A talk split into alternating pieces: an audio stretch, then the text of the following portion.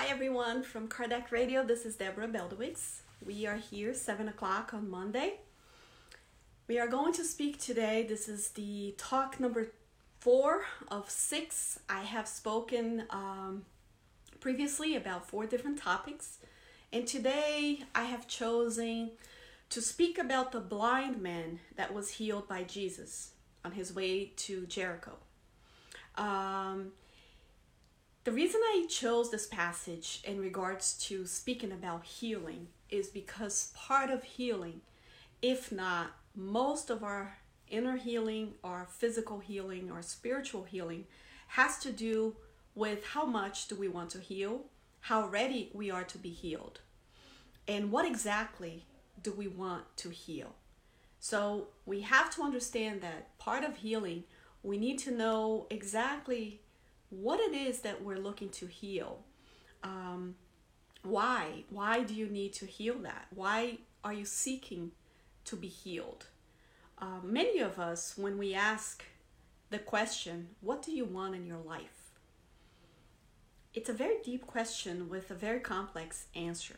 Most of us will answer immediately I want to be happy, I want to be healthy, I want to have a merry and long life, but in reality, if I had a genie lamp here and a genie came out of the lamp and gave you 10 seconds to answer that question, what do you want in your life? What do you want exactly? And you have 10 seconds to tell the genie in details exactly what you want. My friends, are you ready to answer that question? Do you, in 10 seconds, in 10 seconds, do you have time to tell the genie exactly what you want? Well, most of us uh, are not really even aware of what we want healed. What is it that I want to heal in my heart, in my body, in my soul? But so let's talk about healing. Let's talk about this passage. In reality, um, we have to seek the healing. We have to really look for it. We need to immerse ourselves in being being healed. And we need to know why we are sick in the first place, why our ailments, and we talked we talked about this in the previous talks, especially on talk number one, uh, but also in the last talk number three. And I want to read to you a passage straight from the good book, and I want to read a, a, a passage, and this we're going to read, and we're going to mark chapter uh, we're going to mark, uh, let me see here, 1035. So mark 1035. I believe that's what it is. 46. Sorry, it's very small. So Mark 1046, we're going to talk and we're going to read straight from the Bible. And we're going to read about the blind men. And this is really a book that we cannot don't think because we're spiritists that the Bible is not something that we use. On the opposite, we use the Bible and we interpret it in light of spiritism. So it's a very important book to have in a spiritist center. I think most spiritist centers have it. We certainly have it. We study it. And so this is what I'm going to tell you. Mark is the one that talks about that that's the passage and who I chose to talk about. Now pay attention to the story. It's very short but this is something that we can learn so much about healing. And this is how it goes uh, The blind man of Jericho. They reached Jericho, and as he left Jericho and his disciples, and a large crowd, Bartimaeus, that is, the son of Timaeus, a blind beggar, was sitting at the side of the street, at the side of the road. When he heard that it was Jesus of Nazareth, he began to shout and say, Son of David, Jesus, have mercy on me, have pity on me. And many of them scolded him and told him to keep quiet. But he only shouted all the louder, Son of David, have pity on me. Jesus stopped and said, Call him here. And they called the blind man. Courage, they said. Put up, he is calling you. Get up, he is calling you. So, throwing off his cloak, he jumped up and went to Jesus. Then Jesus spoke, What do you want me to do for you? Rabbi, the blind man said to him, Master, let me see again. Jesus said to him, Go, your faith has saved you. And immediately the sight returned, and he followed him along the road. So, this again is in Mark. Why did I choose this passage to talk about healing? There are some amazing, precious lessons that we can get from this. First of all, uh, it's important to know the context. When the blind man is walking, I mean, when when the blind man is begging, and let's talk about the cloak that he wears. Now we all see this passage, and we may not really study behind the details in this passage. This blind man, first of all, what was it to be a blind man back then at the time of Jesus? We know how discriminated a lot of people that have different disabilities are today in the year 2020 so many people that have any kind of disabilities they are really looked down at for a lot of people. A lot of different societies will carry out different ways about their disabled. A lot of laws are imply are, are implemented in more uh, aware society and we know a great society is truly the society that cares for the vulnerable. Societies that truly care for their elder, elderly the mentally ill the disabled children animals so if you see how your society, the people, the place where you live, how they treat those uh, populations, and if they treat them well, well, then you live in a civilized society. So that is not society. Civilized society has absolutely nothing to do about money, about costumes, about how beautiful, how wealthy. Civilized societies mean that you take care of your children, you take care of your animals, you take care of your elderly, and you take care of your ill you're mentally ill, you're physically ill, the disabled. That's what it means to be civilized. So anyway, back in the day, being blind was not, was something that you looked down upon. A lot of people at that time did not look at people with the mercy, the um, charitable um, ways that we learn so much in Spiritism. And that's why Spiritism is really this doctrine that puts charity above all else if we are not to open a book, but we are to be charitable, then it's worth it. As Paul of Tarsus said many times, even if I give my own body to be burnt, but have not love, have not charity, nothing matters. And nothing that I do will matter if I don't do it with love and charitably. So, anyway, so this man wore this cloak and he was blind. So, people that were blind back then or disabled, they were really outcasted from the society, the mainstream uh, people. And they couldn't get jobs, they couldn't do anything. So they were given these cloaks by the authorities. And these cloaks, I mean, what is a cloak? You know, that robe, that uh, garment that you would wear. The cloak that the blind man wears shows that he is legitimized as a disabled man and he can actually beg. He has a way of receiving money. Uh, the cloak legitimizes his uh, disability and it gives some kind, let's put it in quote unquote, some kind of rights. So he could actually beg. That was a way of saying, okay, this is your work. You beg.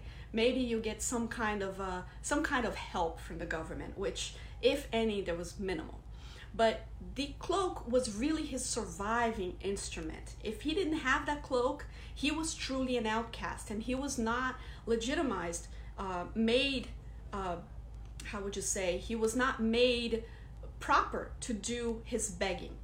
So when he lived from begging, he lived from any kind of government assistance, any kind of help, that cloak that he wore was given to him as a letter as a means of saying this is your way of living. This is your life. This is what you can do. It's kind of us getting documents to work.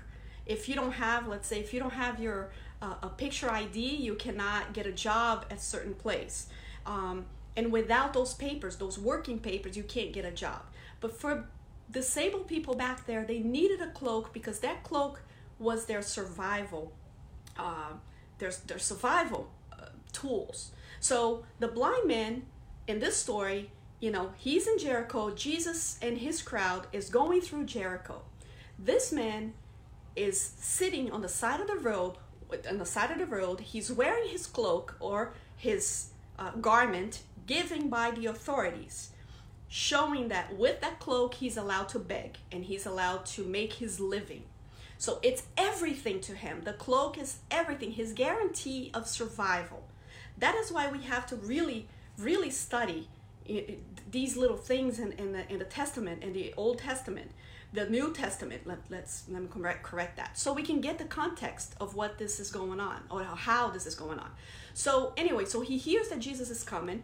And we know when we lose, most of the time, when we lose one of our senses, we always work better with the other ones. The other ones are heightened. So, most likely, this man had a very keen way of listening, and he probably heard a lot about Jesus, about Jesus is this the son of David, and Jesus heals. And he had to have this knowledge. Being a beggar, he heard a lot about Jesus, but he didn't just hear about Jesus. He already knew who Jesus was. He really embraced this man as the son of David or this Messiah, this man that really was the son of God, the son that could heal. So when he hears that Jesus is going to be in town, he starts yelling when Jesus is passing, and Jesus is passing with t- lots of people surrounding him. And then he starts to yell, Jesus, son of David, have pity on me. And he starts to full heartedly, he's still sitting, right, with his cloak, and he's begging and yelling. And some of the people in the uh, surrounding Jesus start yelling back at him for him to be quiet. Stop causing a commotion. Stop yelling. And what does this man do? He yells even louder. So now he has to surpass all these people that are judging him, that are just basically telling him, oh, stop, you're nobody, stop making a fuss. And he starts yelling louder, Jesus, have pity on me. So Jesus hears, and then Jesus sends for him, and he says, bring him to me. You know, let him come to me. Now, there's a story, there's a lesson right there. Why didn't Jesus walk to him and Jesus asked him to come where he was? Because a lot of times we want the healing to come to us. We want Jesus to come to our comfort zone. When he says, Knock and the door shall be open, yet you must go through the door.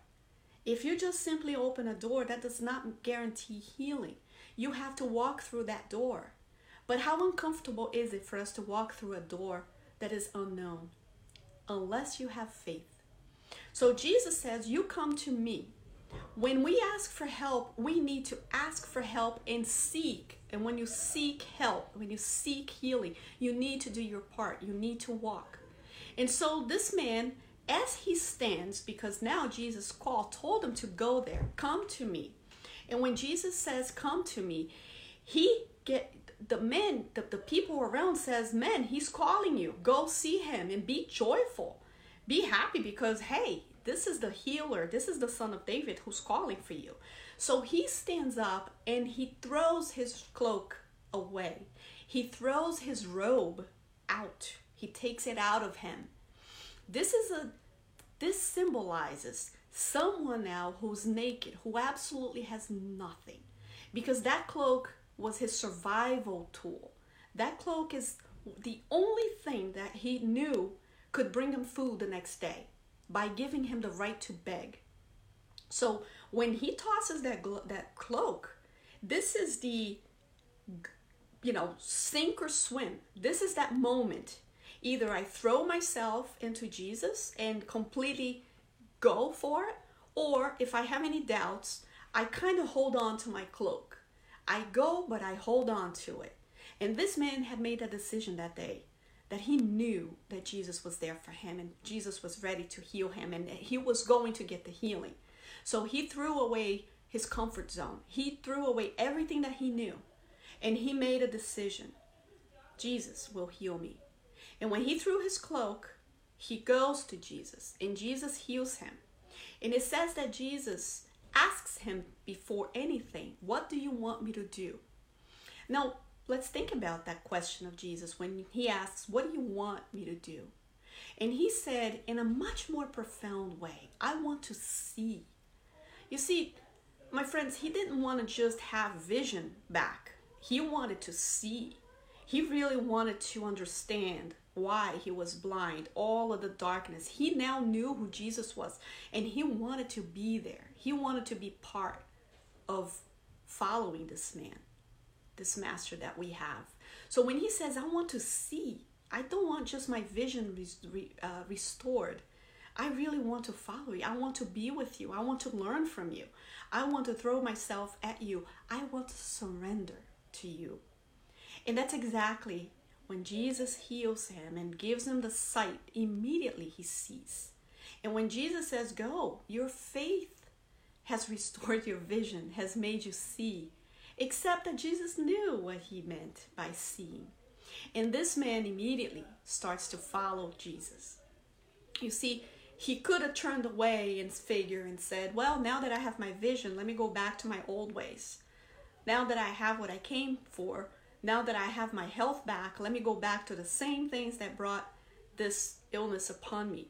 Yet, when he made that decision to throw his cloak out, there was no way back.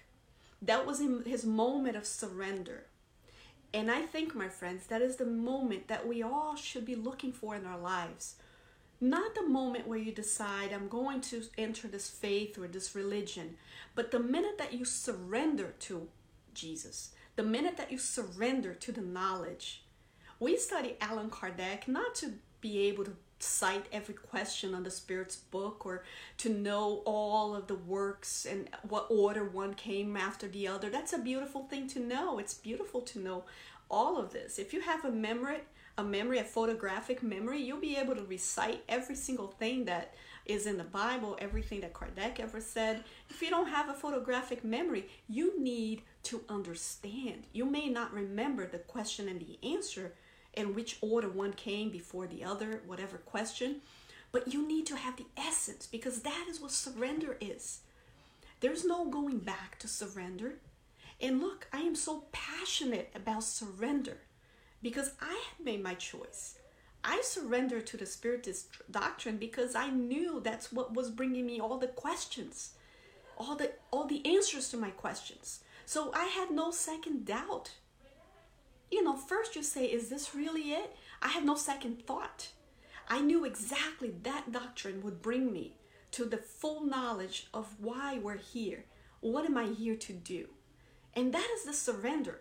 And when I throw my cloak in my and I define my life as a before and after, this is a choice that I make and there's no going back. I can't have an extra set of cloak or I can't have, you know, that robe just carrying it with me just in case. When you're seeking healing, you have to surrender completely and it's it there's no such thing as a doubtful surrender as a more or less surrender. And that is exactly what faith is it's trust and surrender. You cannot be faithful if you trust but you do not surrender. Because if you trust and you don't surrender, you're only halfway there. You trust that this cure will come to you, but you are not surrendered, surrendering yourself to seeking, to looking for, to going, to doing your part. But if you don't trust and you surrender, you are there is no faith because you have no trust. You're surrendering to anything that people tell you and you're going full fledged, but you don't really trust that that's going to happen. Remember the story that we told about the woman that had a hemorrhage for 23 years? I believe it was 23 years. And she knew, same thing. She didn't care. She went to Jesus and she says, If I touched, if I just touch Jesus's cloak, his robe, I know that I'll be cured. And you know what? Jesus didn't know that he healed at that moment because he felt virtue coming out of him. And if you pay attention to that passage, he it was after she got healed that he felt. So he wasn't even aware that he had healed. She attracted the healing. And we know that if we study the Gen- Genesis, Kardec, let's go to Genesis where it says about the miracles, where it says about the healing. There's there's that very explanation that you may you may be healed by your will to heal. And the healer doesn't even have to know that he is healing because he does he's not even aware. You can heal yourself maybe just you know, by wanting it. You can pull the healing towards you.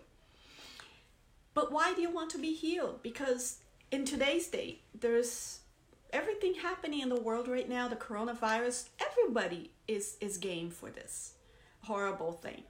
And we say horrible right now because there's such a message in everything that's happening right now. I'm not free from getting this virus. I don't know. Nobody here is free from it. We're humans. We're in this globe, this this earth. Nobody can say for certain that they're not going to get it or that they had it and it already went away. We don't know. We know what the doctors tell us, we know what the government tells us, but do we truly really know? And you know, whatever happens, if you were to trust and if you were to have faith, there is a reason that you may not know. We may not know. But if we trust that God only does what's best for us and that we surrender to His will, then we're going to be able to walk through this without panic, without doubt, without anxiety. And I'm saying this very loosely. Of course, we're human beings. We're going to be anxious. We're going to. But what I'm saying is for us to exercise our faith. Because the cure of this blind man is a is to me the most beautiful example of trust and surrender. He trusted in the Lord. He trusted in Jesus. He trusted that he had the power to heal. And he trusted that if he all he had to do is go close to Jesus and ask for the healing and do whatever his part in that he would be healed. And he surrendered because he got rid of his cloak. He got rid of his only thing that would guarantee his survival for the next day. And that's surrender. You see, when you go to sleep at night and you put your alarm clock for seven o'clock in the morning the next day, that demonstrates hope. You hope that that alarm will go off at seven o'clock. There is no guarantee, and you're not even surrendering to that. You're just hoping. That's you're hoping that the alarm will work, that the battery is good, that seven o'clock you will wake up, that you won't sleep through the noise of the alarm. So that demonstrates hope. When you have a child, and if you throw that child up, and the child looks down at you and smiles, that is trust. When a child looks at you and they just trust you, they know they're not going to fall. They don't hope that you will catch them, they trust that you will catch them. That is trust. Now, there's a story where there was this little village and it hasn't rained, it hadn't rained for many, many, many, many months, and everything was dry. And so the people in the village decided to gather together to pray and to gather together to pray for rain. And everybody went because the drought was so severe, and people said, We have to get together because we need rain in this area. And then people got together, but only one person brought an umbrella. That demonstrates faith. When you pray for rain and you show up with an umbrella, that is trust and surrender. And so, with this story of this blind man who throws off his cloak, his protection, his um, way of life, and he stands up and despises people saying, "Be quiet. You're you're embarrassing everybody. You're a nobody. Why are you yelling? You're causing a commotion." He doesn't care. He yells for Jesus even louder. And he gets up and he goes to Jesus and when Jesus asks him, he doesn't say, I want you to restore my vision. He says, I want to see. And he knew what he meant. Even if he did not get his eyesight back, he wanted to see. He wanted to see with his heart, with his soul. He wanted to follow Christ, regardless if he received the physical cure or not, because he just wanted to see. How many of us are blinded how many of us are blinded by our belief that being cured in any physical ailment is the end of our suffering? And if we understand that healing is the ability to see the big picture, to see without living in fear, without living in panic, without living with your disability as if that disability defines who you are. That disability is there to help you. And I know people may hear, but I, Debora, you don't have a disability. Maybe they can judge and think that I don't have my own, you know, my own things. And maybe I don't physically. Maybe I don't, whatever. That's when people judge the other one's disability. Some people have disability that are not apparent, that nobody can see, but it's still a disability. Hate is, to me, the worst of disabilities. And if you think about it, it's just temporary. Once I choose to throw off my cloak and say, you know, I don't want this disability anymore. And I don't mean people, of course, my friends, in a physical sense. There's, if you listen to all my previous talks, you understand why I'm saying the way I'm saying now. The message today is this message of faith.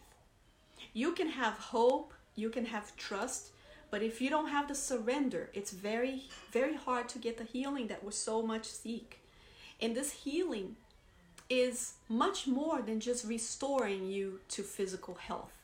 And that's the message we have to understand because it's such a beautiful message. It'll bring so many people peace. It'll bring so many so many people the sense that everything is all well. And today we need this message. We need to truly look at ourselves and say, I want to see more than I want my vision restored. And if my vision is restored, great. Maybe it's exactly the time that it should be restored. Because if it was restored one day earlier, I might abandon my bigger need, which is to see. I hope, my friends, you can grasp what I'm trying to pass on to you.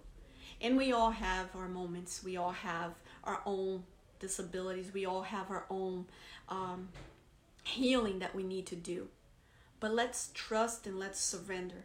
Let's not stay in a comfort zone. Let's truly seek Jesus' teachings as a way, as a path to health. And I can guarantee that if anything, you will live a much more peaceful life, regardless of how the healing will take place. In this case, of the, of the blind man in Jericho, the healing was immediate. In some cases, the healing takes a lot longer, but it's working. It's a process. Healing is a process, it's not a moment. Healing is not a moment where you just wake up and you have no disease. That's not part of the that's not what healing is. Healing is the ability to see why that disease had been there or is there. That is really what healing is all about. I hope that I could you know, give my message and my message went across. But remember, this book it's it's uh, an amazing book to to have knowledge. I know we have the study in our center and we study uh, with our friend Hercules. He does every Sunday live, but it's in Portuguese. I'm so sorry um, that we don't have the capability or someone that do it in English, but we study the Bible in light of Spiritism, line by line. And if it takes three weeks to read a line and understand, so be it. There's no rush. I want to end this by offering my condolences for anybody who had any lost anybody recently be it to the coronavirus, be it to whatever it is, um, my deepest sentiments. Um, it is not easy to lose someone, and I don't say lose because we never truly lose anybody, but um, to be disconnected bodily from someone. Um, I really send my condolences. I um, feel for anybody and everybody who's going through any kind of ailments, any kind of um, physical ailment. I truly hope that we can all together learn the messages from all this. I'm going to do a video on my own uh, Facebook this week sometime about the message, um, perhaps of the coronavirus that is so alarming all of us. But there's such a bigger picture about this. And I'm going to put on my thoughts on my own Facebook page if you want, if you wish to go there or befriend me. Um, I don't bite. as, as, if I have room, I accept everybody as friends because I love having friends. And I hope I can call you all my friend. I apologize for anything that I have said that could be uh, taken or misinterpreted. It has never, in anything I say, truly, I say it with the best of intentions, with the intentions to bring peace and to bring some kind of reflection for all of us, and to bring us some kind of joy and some kind of uh, zest to want to be alive, to want to be healed. So, thank you so much. And next week, we'll be uh, doing our uh, last talk. I believe it's our last talk, but I hope you can be here on Monday night. Love you all, and I'm sending you all my love. I hope that we can be together again soon. Thank you.